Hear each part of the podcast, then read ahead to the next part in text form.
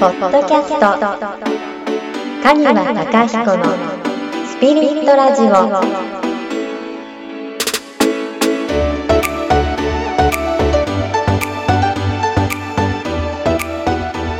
いじゃあ行きましょう、はい今日もはい始めていきましょう、えー今日のテーマは、うん。えートラウマとは？ということでお願いします。トラウマ。はい。トラウマって何だと思います？トラウマは、え、もうこ、もうちょっとすごい私ですか？トラウマって何、何か、あ、なんかあの過去の、あのー嫌な経験だったりとか、うんうん。そういうものがあってう、ん。うん、と、そこからなかなかちょっと一歩が踏み出せなくなるようなうん。原因となるもの、うん。みたいな風に考えてますけど、なんでそうなると思います？あはい。恐怖じゃないですかね、うんうんうんうん。もう一度やっぱりその思いは繰り返したくない,、ね。うんうん。っていうことだですかね、はいって思います。そうですね。トラウマ、うん多いですよね抱えてる方。で今となっては、うんうんうんトラウマトラウマって言葉もはいす上に出るっていうのもあると思うんですよね。はい。多分少し前よりうん多いと思うんですよね、うん。でそういうのがこうハマってしまうとトラウマを利用してしまったりとかしてしまうこともありますよね、利用しちゃうんですか、例えばこう、はい。僕と舞さんがこう今、うんうん。喧嘩をしてるとします、はい。言い合いの。はい。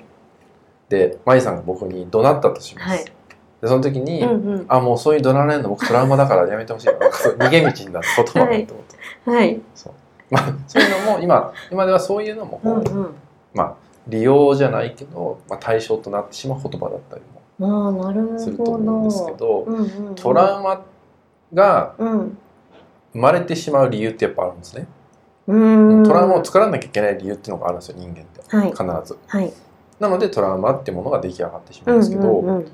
まあ最初に言ったように本来トラウマっていうのは、うん。まああの出来事で傷ついた。何かの出来事で傷ついた時に、はい。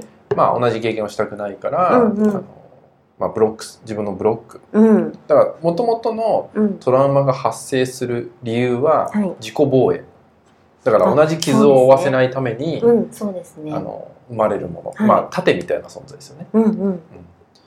そう。でただそれが、えー残れば残るほど、うんいろんなきっかけやはい。チャンスも失うことにもなってしまうんですよね。だから、ね。最初はうん。本来は守るために生まれたものがいつの間にか、はい。あの自分の変化成長を止めてしまう厄介な存在になってくるんですよね。要はあの僕がよくお伝えしてるのがはい。トラウマって、はい。あの感じれば感じるほど、うんうん。考えれば考えるほどはい。最初は、えっと、豆ぐらいの豆粒ぐらいの大きさだったものが、うんうん。なんか考えてるうちあに風船ぐらいの大きさになってったりーはい。なんかもっと言うと、うんうんうん。地球ぐらいの大きさになったり太陽ぐらいの大きさになったりとかってなんか気づかないうちに自分で大きくしちゃうこともあるんですよ。そうなんだ。うん、なんかそうやってね、まあ、作り上げてあの本来の大きさじゃない大きさを感じ取ってしまう、勘勘違いしてしまうみたいな感じが起きちゃうんですよね。ねそうすると、うんうん。あの一つの出来事。うん。例えば僕が舞さんに怒鳴られるのはトラウマなんでっていうはい一つの出来事はい。だけだったらいいんだけど、プラスして例えば、えー部屋の物音大きな物音にも敏感に反応してしまうとか。なんかプラスでプラススでってどんどん作られてしまったりとかして自分の行動とかもうん。まあ制限してしまう。うん。でさらにひどくなると自分の家族にもうんうん。その影響を与えてしまう。あー。多いのは自分の子供だったりとか例えば女の子のお子さんがいたらはい女の子らしくうんうんうん。してなきゃダメよ。とかはい。家事洗洗濯ぐらいうんできなきゃダメよ。とかなるほど。あトラウマだってなるんですよねそういう時は。実はね。ああトラウマだってその本人が気づくっていうことですか？気づかずやってしまうっていうことですか、そういうのを見てるとああトラウマが出てるなとって思ったりとかうんうんうんあるってことですね。なるほどなるほど。うん。あのー不思議なんですけど、うん。やっぱトラウマは広がれば広がる広がるっていうのはうんうん。自分の心の中でね、うん。広がれば広がるほど、うん。まあ、大きくなってってそれが次第に、うん。えーそのトラウマを持ってない人にまで影響を与えてしまう。か。なうん。一番近いのは自分のパートナーだったり、まあ、子供ですよね。はい。なんかに影響を与えてしまうことがうん、まあるんだよねってことですね。そうですね。うん。やっぱりその自分を守りたいっていうのがが原因だとしたら、うん。そういう大切な人もやっぱり守りたいって思っちゃいますもんね。そうそう子供にしてもそうですね。家族にしても、うん。ああそうなんだ。今まやさんがおっしゃってたようにはい。あのトラウマが出来上がるうん根底はそこなんですよ。うんうん。自分の大事な人にまではい。同じ思いをさせたくないからっていう理由がトラウマができる原因なんですよ。そっうか、ん。でもっと言うと,、はい。うんとまあ、魂的な話になると、うんうん。自分の、えー後世はい。次の生まれ変わりうんうんうんうんにも同じ思いをさせたくないからっていう意味うんうんうでん。作るみたいです。トラウマって。そうですね。はい。そう。だから、うんうん。まあちょっと不思議な体験とかする方もいると思うんですけど、うんうんうん。あの特に今今世でうん経験もしてなくて、はい。なんか別にそんな傷得てないんだけどなっていうことでもなんか過剰に反応してしまう出来事だったりとかっていうのもあって、うんうんうんそういうのってやっぱ前世のそういう部分を引きずってたりするみたいなこともあるみたいですよね。引きずってるんですね。もうもはや本当に自分のことから生まれたわけじゃないんですね。なんかあったりするんですね。はっきりとは言えない部分があるんですけど、へやっぱえそういうことも、うんうん、まあ、ゼロじゃないとは思うんですよね。前世の、まあ、なるほど。カルマとは言うんですけどそういう記憶だったりとか。へえだから僕が思うに、まあ、はいそういう要素も含めて言わせてもらうと、うん。あの今今の自分のはい。次の生まれ変わりする今の自分の間にうん。ちゃんと処理しておくことが大事だと思うんですよ。トラウマだったりとかそうですね。そ次につなげないためにも。うん、なんかそういうのをねあのうん感じ取っていただくと非常にいいかなと思うんですよ。そうですね、うん。無理に見つけようとしなくては僕はいいと思いますトラウマは。あ見つけようとしなくていいんですね。無理にね。なるほど。でうん。あのー例えばそのトラウマ、うん、と出来事うんうん。もし自分の中で感じる範囲でいいと思うんだけど、はい出来上がってしまったきっかけ。まあ多くの場合は幼少期だったり子供の頃っていう記憶が多いと思うんですけど、その期間が長ければ長いほど、うんうん。プロに頼った方がいいですやっぱり。カウンセラーさんとか。だ。うん、あのそういうプロの方一人でやるとうんうん。危ない、人によっては危ないと思うんですよ。えー、危ない。うん、危ないというのは？あのトラウマを見ていくって、うんうん。あの少なからず自分の蓋を開けていくことになるじゃないですか。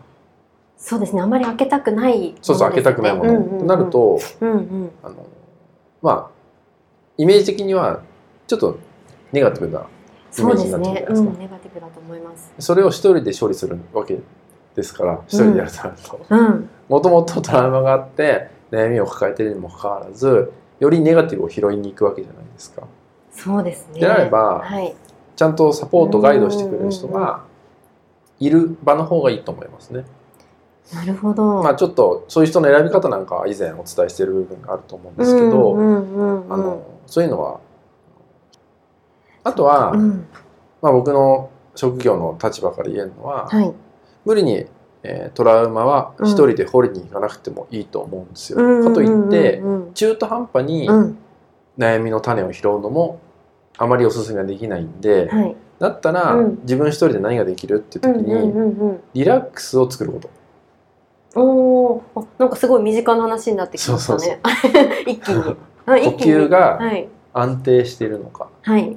体の細かい緊張が気になるとこはないか、うんうん。まあ、肩こり腰痛首の痛み、頭痛なんかはないか。とか、はそのそういうねあの体に出てるはい。症状だったりはい。そう睡眠は取れてるかとかうんうん。そういうのを気にしてあげた方がいいと思います。なるほど。うん。それはできますね。あまり難しくないというかあのそうですね。日常の中でやっていけますね。あのーまあイメージしていただきたいんですけど、はい。これはまゆさんにも。うんうん。例えば、はい。なんか悩み事あったとするじゃないですか。はい。じゃあまゆさんがはい。昨日旦那さんと喧嘩をした。はい。もうムカついてます、ムカついてます。はい。だからそういうなんか悩みあったとします、はい。うん、ただつ翌朝うんうん。起きた時に、はい。体がはい。めちゃめちゃすっきりしてて、もう軽いんですよ、とにかく軽い。で、もう目覚め最高で、うんうん。体がとにかく軽い。はい。もう気になるとこも一つもない。はい。どんな気分になりますか？ってことなんですよ。その時にあもうね最高じゃないですか。多分その旦那さんのはい。こと、はい。もうそこまでうんうん。何クソみたいなのは ないと思うんですよ。もうだってそんな状態になってるんですもんね起きた瞬間に。もう起きた時にもう気分もよう気持ちよすぎるんですよそうですよね。でも会ったことも忘れてるかもしれないですよね。そうですよねわざわざそこにあの立ち戻らないかもしれないですね。リラックスのうん。究極はそこ、なるほど。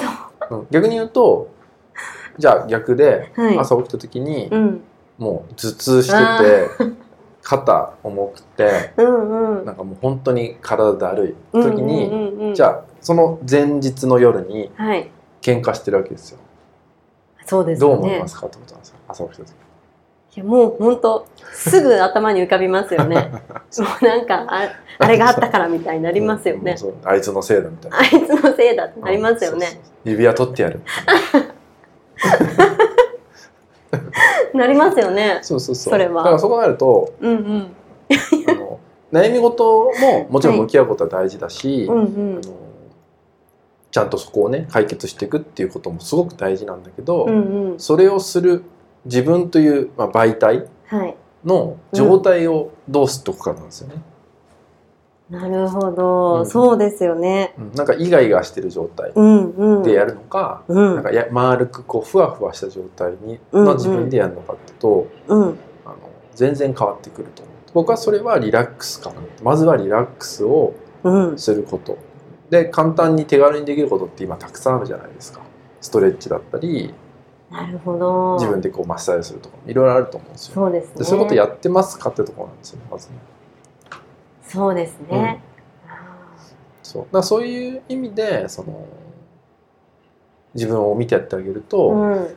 トラウマだと思ってたことが実はそうじゃなかったりもしくは最初に言ったうんうんうん。うん大きすぎるトラウマだと思ってたものうんうんうん。が実はすごいちっちゃかったりとか。ちっちゃかったり。であればうんうん。解決する期間というかそのうん。時間もあの思ってた以上にすごく短くなったりとか。うんそういうのに気づけたりすることもあるんでうん。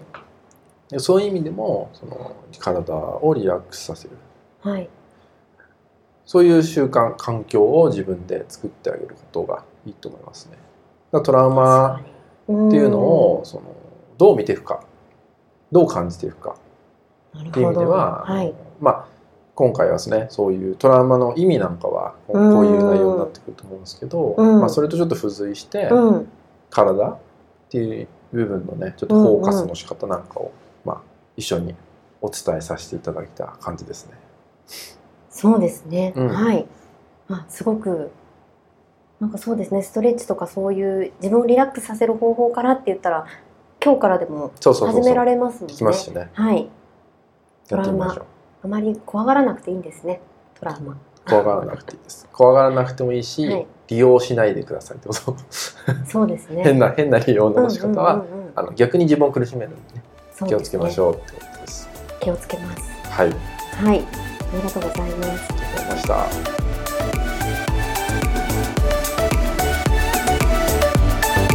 この番組は提供カニワヒーリングサロンナレーション金原舞でお送りしました。